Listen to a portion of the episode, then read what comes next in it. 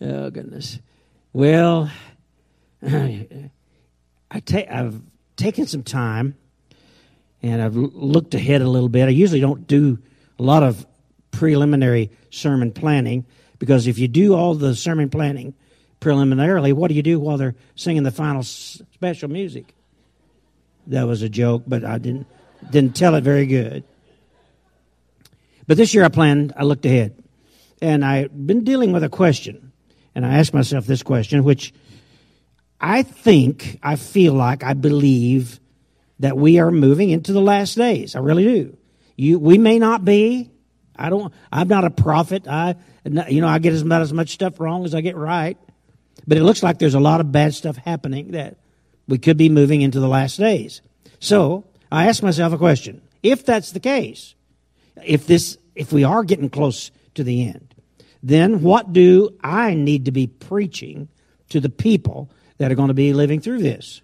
What I need to tell them? What does the Bible have to say? So I ask myself that question, and we'll try to answer that for the next six months or so, as in my sermon planning. Lord willing, of course, every, you know, we, we follow the Lord. If He takes us down a rabbit track, we go down a rabbit trail. So whatever He does, where He leads, we, we follow. We have, um, so I'm going to try to ask, answer the question what have we forgotten? Now, I was raised in a totally different time than this. I am I, am not of this age. Um, and I apologize. I found out recently that the uh, the church usually is within ten years of age of the pastor. The the median of the the large attendance of the church is somewhere usually around within ten years of the age of the pastor. And I apologize for you young people because I'm getting kind of long in the tooth, you know, and and if you and, and so I realize that, but I'm of a different age. I'm not of this world anymore. I, I don't fit in anymore. Uh, but I do fit in with the Word of God. I have it as my standard, as my the thing I measure my life against and my preaching against. So today I've been looking at that, and I realize that we have been under a coordinated attack. Truth has been has been under a coordinated attack for thousands of years. Ever since the Garden of Eden, we have been under an attack. Even before that, uh, truth has been under attack. Uh, the the devil, the Lucifer, has been trying to change truth and and get us to deceived. We're living in a time of deception. Jesus talked about that and warned us a lot about it. So, what have we forgotten? If we were able to think like Adam, the original Adam, before the fall, when he was perfect, when he was uh, in his idealized life, when he was doing what God put him here to do without imperfection, if we could be like that and then look back from this point, we say, well, what have we forgotten through all those years? What's changed? And so I'm going to try to answer that question today from the Bible, not from current uh, theology or philosophy or anything, but from the Word of God. And I hope that will bless you today. When I preach this sermon, it may not be socially, culturally acceptable. It may rub you along the wrong way. It, may you may not like it, you know, and for that I apologize. I'm not here to make you angry. I, I want to I want to lift you up and and let you look into God's word. Because the Bible is a stumbling block for those who don't believe it or believe it's a lie. If you've believed the big lie, then the Bible is a stumbling stone. It will trip you up. And uh, that it will do it with, with consistency. But when you know the truth, the truth will set you free, as it says in the Bible. Today I'll be preaching out of Genesis, the chapter 1. We're going to start at the beginning today. Genesis chapter 1. We're going to go to verse 26 verse, uh, the first 25 verses of Genesis 1 would take the rest of my life to, to cover in any kind of detail. So to answer this question of, of what have we forgotten, I'm going to start by dealing with the issue of who we are. Who we are. I think if you know who you are, it will set you up to better handle the changes that are coming, the difficulties ahead, And if these are the last days, which I think they are, and if, if, I, if you know who you are, it's going to help you order your life, put things together, plan, prepare, etc. Genesis chapter 1, verse 26. We're reading here in Genesis the writings of Moses under the inspiration of the Holy Spirit. Moses wrote, wrote the Pentateuch, the first five books of the Bible. And he wrote those to, to give us all kinds of uh, original, primordial information. And it's the story of creation. The sad part about it is, it doesn't tell me everything I want to know. Because the Bible is not a science book. Now, I've, I wish it were more scientific. Uh, I tend to be uh, that little bit of left brain in that regard. I, I tend to think uh, scientifically, and that, and I'm interested in that. And, but the Bible is not so interested in science as it is in something else. And that other thing is redemption history. Genesis is about redempt, the redemption story. The whole Bible is the story of redemption. And Genesis is just going to tell us how it all gets kicked off, how it starts, and why Jesus had to come, why he had to die on a cross. It tells us the reason for it all, why it had to happen, because it's a story of redemption. I wish it would tell us more about the physics of creation and the chronologies of, of and the age of creation. I wish it would tell us more about that. Silent. It just simply doesn't talk about it. Now, I happen to also be aware, as you are, that deception, which Jesus warned us about, is so subtle that it will replace truth without you even knowing it's been replaced. You will be believing things, living on things, acting on things that you believe, you've accepted as truth, but they're no longer, they've never been truth, but they've been gradually brought into life, into thinking, into acting, etc been dragging just a little by little, and has, has, has deceived us. So let's go back to the original sources. Let's go back to the Word of God and begin to ask the question uh, what have we, have we forgotten? There's some things we've got to remember. And today, you've got to remember who you are. Now, let me caution you. If I were sitting in a, in a service like this, and the preacher said, Today we're going to talk about who you are, my mind would go, I'd turn off, and I'd be thinking, well, let's see, tomorrow I've got to do this, and then Tuesday I'm going to go there. We're going to have this for lunch today. That'd be great. Can't wait for that. And then the football game tonight, you know, and uh, and I'll be all, you know, well, what about what did he say? I want you not to do that, will you, for just a minute? I promise you, even though this seems like well worn road, and we've been down this many, many times, you think, I want you to, to tune in today with a new mind, open mind, fresh thoughts, because you are part of God's family, but I don't think you fully comprehend what that means. And today I hope to just pull the curtain back just a little so that you can see that. So if you're ready, and you will stay with me and not think ahead that that's going to be something I've always heard all my life. If you'll promise, if you'll wait with me, wait for me, I think God will bless you. Let's read chapter 1, verse 26. Then God said, Let us make mankind in our image in our likeness. Now, you know I've taught you through the years that every word in the Word of God is important. And so, every one of them, you need to ask the question. And I always read it, and when I find something that trips me up or something that confuses me, I go back there and ask that question. So I looked at this and I said, Then God said, Let us, who's He talking to? Who's God talking to? He says, Let us make man in our image. Okay, well, as I was a kid growing up in Bible school, Sunday school, uh, in a preacher's home, going to church every time, you know, the door was open, um, I had a drug problem. They drug me to church all the time. Uh, so I would hear this story, and I thought they'd always tell me, well, God's, that's the Holy, that's the Trinity talking to the Trinity. God the Father's talking to the Son, the Son's to the Holy Spirit. I thought, I always, I always thought, that's dumb. God doesn't need to talk to God. God knows what God's going to say before God says it to God. So God doesn't need to talk to God. So who's he talking to? Let us make man in our who image. Okay. So I want to look today and help you understand who he's talking to and what that means. First of all, when God wants to do something, when he wants to make something, create something, change something, who does he get to do it? Well, you say, well, God does it himself. Well, he could.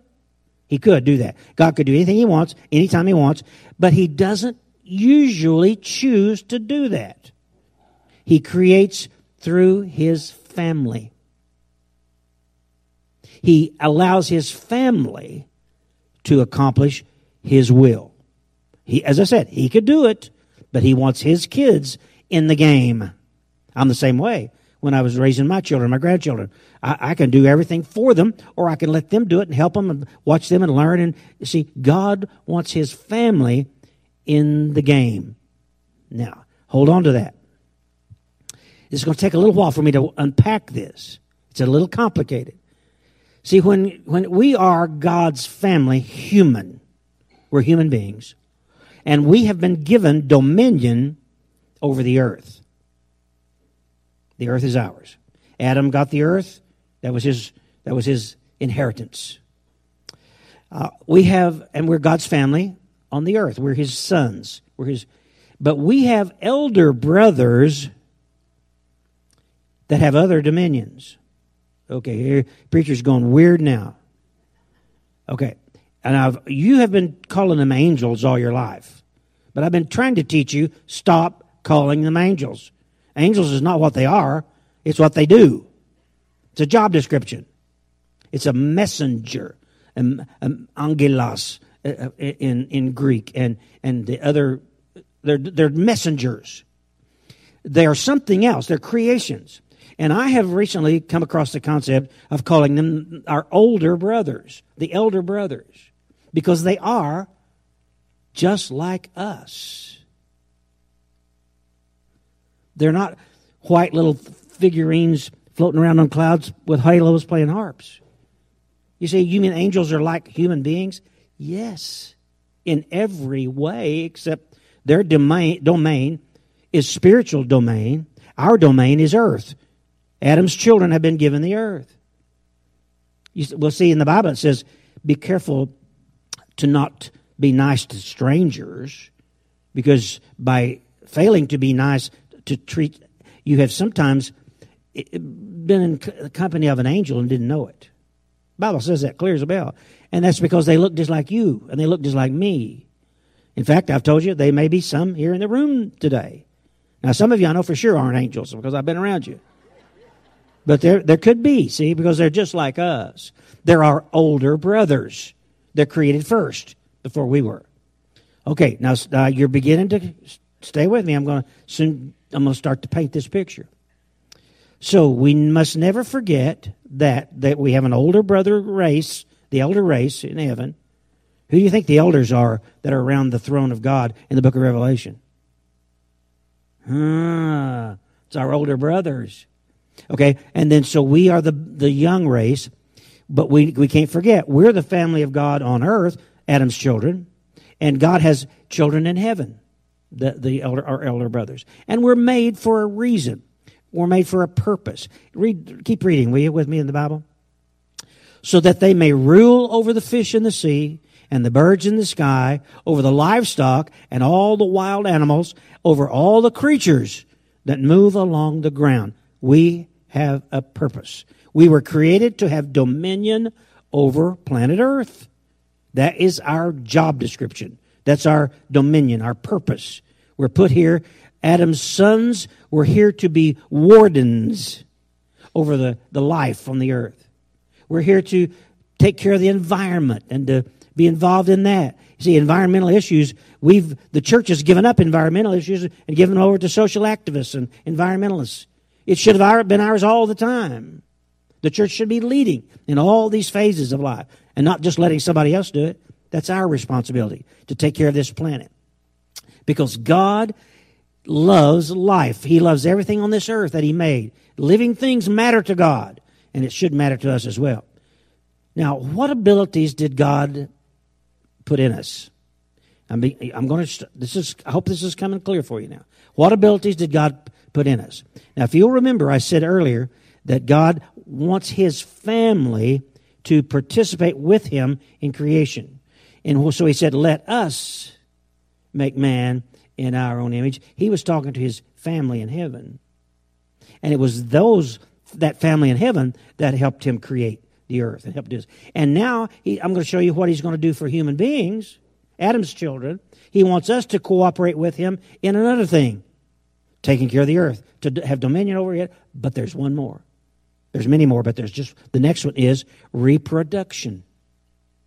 God wants us to participate with him in creating new human life. See, that's when God wants another angel in heaven, he just makes one. Poof, poof. He can make all the angels he wants, all right? When he wants another human being, what does he do? He turns to his Adam's kids, said, Make me some more kids. We participate with God in the creation of more people. All right? So let's read verse 27. So God created mankind in his own image. Hallelujah. Thank you, God. In the image of God, he created them, male and female. He created them. Well, God, why did you need two? Why didn't you just need one? Adam, you turned Adam into two. Why'd you do that, God? You, you know, we're going to talk about in a minute where Adam had his rib removed and they made a woman. You know that story. So God, why didn't you just? Why did you need two? Well, God says, I need you to help me dom- have dominion over the earth, to fulfill the fill the earth, and to subdue it. I need you to help. And so then I'm going to let you, Adam's kids, participate in reproduction so that we'll fill the earth and do that. In the book of Enoch, the book of Peter, Jude, uh, Daniel, uh, Moses, others tell us about a class of our older brothers in heaven called watchers. Uh, you, probably heard about them in the Bible. These, some of these watchers, uh, they were elder brothers, and they got to watching humanity on the earth. They knew that Adam had dominion over the planet. They knew that was his job. And they got um, jealous of the fact that we could cooperate with God in reproduction and we could create more human beings. And these angels said, We, we want to do that too. We want to have families. So they left their first estate, Jude says. They, and Peter talks about how they left their, their first dominion and they wanted to have our dominion. So they came here, reproduced uh, with human women to create their own families. Sounds like science fiction, I know. Uh, but it's biblical. Uh, and so they did that, and they tried to take over the, the dominion of Adam. That, my dear friends, is the great struggle of the centuries and of the world and of history is who's going to rule planet Earth. Revelation 5 talks about the Lamb that went to the throne, took the, the scroll from the hand of him who sits on the throne. That's what that's all about. Who's going to have dominion over planet Earth? And our older brother Jesus took the scroll and gave it back to his, to his children, his, his Adam's kids. Hallelujah. So we work, we work, cooperate with God in repopulation. Let's, let's do verse 28. God blessed them and said to them, Be fruitful, increase in number. Fill the earth and subdue it. Rule over the fish in the sea, the birds in the sky, and over every living creature that moves along the ground. Now, I kind of like to go fishing once in a while. And the next time I go fishing, I'm going to read this text to the fish. I'm going to say, You guys need to know I have been given dominion over you. So I know this. Adam, before Adam sold his birthright, Adam sold it by eating, by disobeying God, and eating the fruit. Before he did that, he had the ability to accomplish all that God put him here to do. And in Christ, because of the resurrection and our new birth, we, through the Holy Spirit, have the power to accomplish everything we've been put here to do as Adam's sons. Be fruitful, fill the earth, subdue it, rule over the creatures. Creatures. We can do all that with the help of the Holy Spirit. Verse 29 Then God said, I give you every seed bearing plant on the face of the whole earth, and every tree that has fruit with seed in it. They will be yours for food. And all the beasts of the earth, and all the birds in the sky, and all the creatures that move along the ground, everything that breathes, has a breath of life in it, I give every green plant for your food. And it was so. Okay? Adam and the original creation were vegetarian. Okay? They didn't eat any meat. Later, meat was allowed and added to the diet of mankind and other, other animals. But originally, in the early creation, was vegetarian, and that's why I hope that doesn't come back. I'll tell you. I am not. I am. I'm definitely not a vegetarian. But uh, anyway, let's let's leave that and move on. Let's talk about your sin, not mine.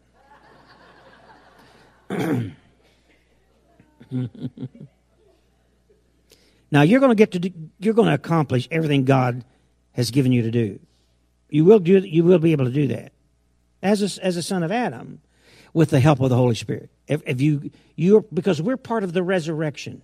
We're part of the born again nature. We are when, by being born again, we are connecting back to the original Adam through the second Adam, Jesus, but that's kind of complicated theology. But we're, we're reaching back and becoming what God put us here to be all along. Now, so you're going to get to do all you need to do if you let the Lord help you. So, how then are we messing up today? How is this world making such a horrible mess of things? Well, I'm going to read a verse 31, and I'm going to stop in the middle of the verse, and I want you to finish it for me.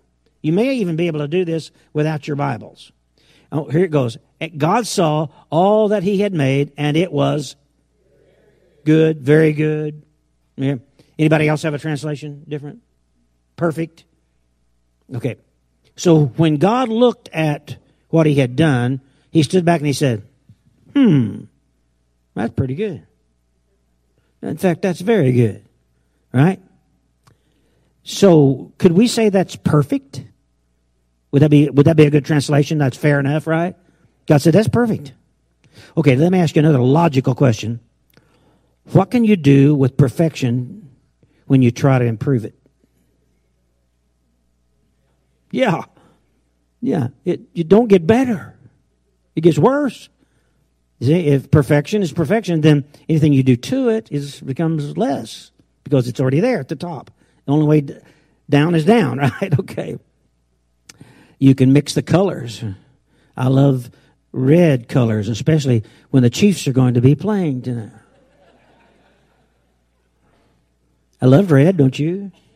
I've got a wall in my man cave painted red. I'm not going to tell you what team I'm for, but you know, you can figure that out. But you can't make red redder by putting more red in it. Uh, you can't make yellow more yellow by putting yellow in it. Green, green, blue, blue. It's they're perfect already. When you go to mixing them together, what do you get? Brown. Everything turns to brown when you mix it. So it's the colors are already colors of the rainbow, the the prism primary colors. They're already maxed out. They're as pretty as they're going to get. You can't make them prettier. So here we are, and now today, mankind, we are beginning to manipulate, play with, tweak the genetic nature of things, even humans. And Jesus said, As it was in the days of Noah, so will it be in the days of the coming of the Son of Man. What was the days of Noah like? Genetic explosion, genetic mixing, changing of this to that and we're about to move back to that as fast as can possibly go. There's a little tool you can order on the internet. It's it's when I say tool, use your imagination. It's more it's more or less than a tool, but it's called CRISPR nine, and it is a you have the ability. It's like a, a scissors. It's like a physical, not physical, but but physics it, it, that you can use this thing called CRISPR nine, and you can alter genetics of something. If you want to change your flowers, you can get down to the, if you have an atomic and a microscope that can get down to that level, you can literally change the genetics of a flower or a mouse or a cat or a dog or a human. Anything. It's available on the internet for less than a thousand dollars. We're living in a day when the tweaking of genetics is not just possible, it's exploding. And as it was in the days of Noah, so shall it be in the days of the coming of the Son of Man. So we have to be very, very cautious and very careful about anything that messes with perfection. Not that humans are perfect. Oh no, we're a long way from perfect. But we have we have devolved and not evolved. Okay. So there was evening and morning, and that was the sixth day. We need to understand that Adam, Adam was a sixth day creation. What does that mean? It means he wasn't a fifth day creation, or a fourth day, or a third day, a second day, or a first day. He was a later addition. He came on last. He's a last day creation. So you, as a children, a child of Adam, we think. Well, I hear people sometimes say, "Well, mankind evolved over millions of years. We started out as this, then we evolved into this, and we've evolved into that." Quite honestly, mankind is a brand new, unique creation that was put on the earth. Who knows, six thousand to a to 500,000 or 50,000 years ago. We're not sure. But somewhere Adam was, when he was on the earth, we're a brand new creation. We're new. We're young. You see, the earth, cosmologists tell us that the universe is 14.5 billion years old. And they tell us that the earth is 4 point something year, billion years old. And if that's the case, that's a long way back there. And man was created on the sixth day. So way late in history, we came on the scene. I tell people we're the last, we're the last kids on the block. We're the new kids on the block. And God made us for the earth, not with the earth, but for the earth. See, a lot of uh, unbelievers believe we're made with the earth. We just evolved as the earth evolved. We pl- plodded along to this. No, God didn't make us with the earth. He made us for the earth. He gave us a purpose. He put us here. And what's our purpose? To dominate the earth, to fill it, reproduction, to take care of the earth. You know, you get the point. There was morning, there was evening and morning and the sixth day. we are not the center of creation. This is probably going to be the hardest thing for you to swallow of anything I say today. Because all your life you have been you've believed that everything was created for man. That, that human beings are the center of God's, we're the apple of God's eye. We're the only thing God's got going is Adam's children. And it couldn't be more of an untruth. We are not the center of the universe. God has got a whole lot more going in this universe than us. But thank God he lets us come along. He, he created us six days ago, or, you know, a few thousand years ago, created us, put us on the planet, gave us a reason for being here, let us cooperate with him in reproduction and all that. But we're not the center of everything. God's got more going. We've got older brothers. We've got uh, other humans, etc. And there's other things we don't even know about. If I had a lot of time, I'd dig into that, but we don't have time today. So, man is here because Jesus wanted us to be here. Who is the center of creation? It's Jesus. It was made by him and it was made for him. We are an ancillary part of that. We fit in to God's plan. We are sons of God. We're Adam's children. All that's wonderful. But God's got a whole lot more going. Now, what you saying, why are you telling us all this? Because that's going to matter tremendously as we move forward into the deception that's coming. Because you're going to be told things that will blow your mind as the un- deception unfolds. As, as they're going to say, aliens came and cr- worked with an ape and changed the genetics and then turned us into human beings and and all kinds of lies, deceptions that you're going to have to deal with. Maybe not you so much, but your kids will. And you need to be able to say, no, we're a unique creation. We're, God made us uniquely. We're Adam's children. We're just a few thousand years ago. We came on the scene. We didn't evolve. We're a new thing, and we're here for a purpose. I want you to keep that in your mind. So God loves the human race. He loves children, people. He loves human beings. He became one so he could redeem us and bring us back to our original state. God made a human race. And then he gave us a day off so we wouldn't have to race all the time. Then nobody gets that. That's the third time I've told that. And nobody, I thought that was hilarious. I fell out of my chair when I thought about that. And I keep telling it, and nobody gets it. And I'm so sorry. I've got to work on joke telling.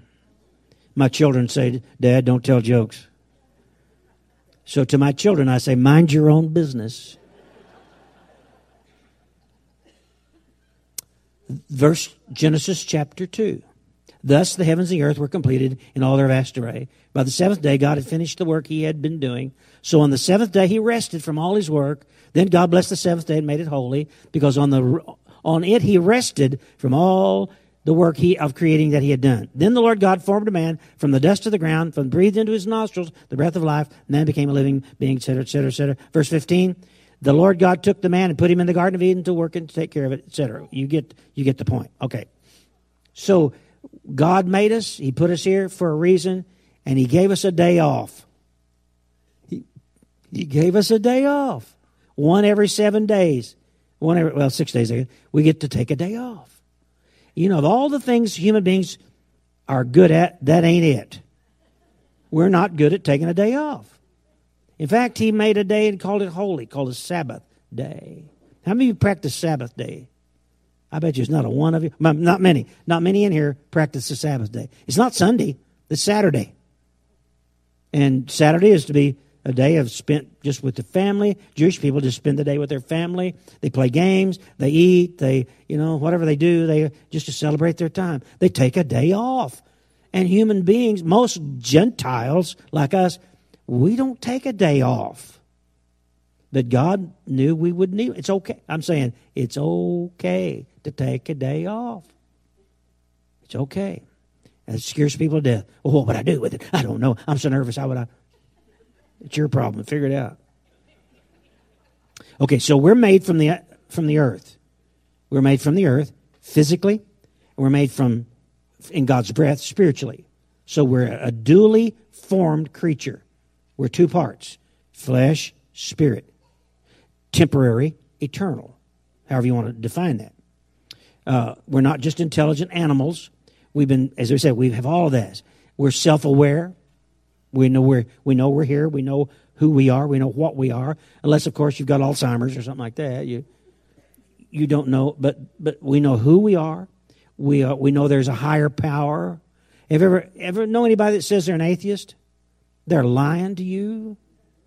There are they think they may be an atheist. Well, I guarantee you, there is no such thing as a human atheist because it has been built into your human nature to, to be aware of a higher power. I mean, they may have lied to themselves for so long or whatever, but there is no such thing as an atheist. I just defy them to say that and to prove it, actually. so we're aware of a higher power. We have the ability to know right from wrong. We remember the past. We anticipate the future. We, we can love, we can hate. We're made in God's image. He can do all those things. We have the right to choose. We have been given a free will. All right, that's what God gave His children. We could make choices. Uh, we're made in His image. He said in verse 16, You can eat from any tree in the garden you want, except for that tree in the middle. Stay, stay away from it. So He made a test case. See, He wanted to test us. Free will. Here you go. Eat it all. Eat it all of it you want, except that one tree, and you stay away from that. Okay, don't eat that one. It's a test. He wanted to test us, and of course, you know what happens. We didn't. We failed. We ate. We fell. We inherited a curse instead of the original creation. And today, now it's good. For, now we're back to you. We're back to you. You got a free choice. What are you going to do? You're going to follow God? You're going to let, Him in your life? Or you're going to not follow God? Do it your own way. You get to choose. But remember, when you choose, you make an eternal choice. Please hear me. You make an eternal choice. If you leave this world having chosen self and not Christ, you enter eternity with the same choice. You'll always be there forever having rejected Christ. Well, now let's get. I've got two minutes left. I want to talk about uh, this reproduction thing in the family, just just as we close.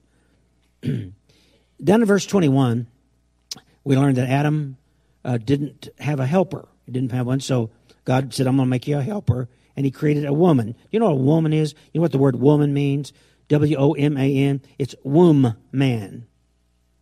Womb man. So He made a man, and He made a womb man. Two men, one with a womb, one without. All right, so that the, the two together could create more humans. We're Adam's children.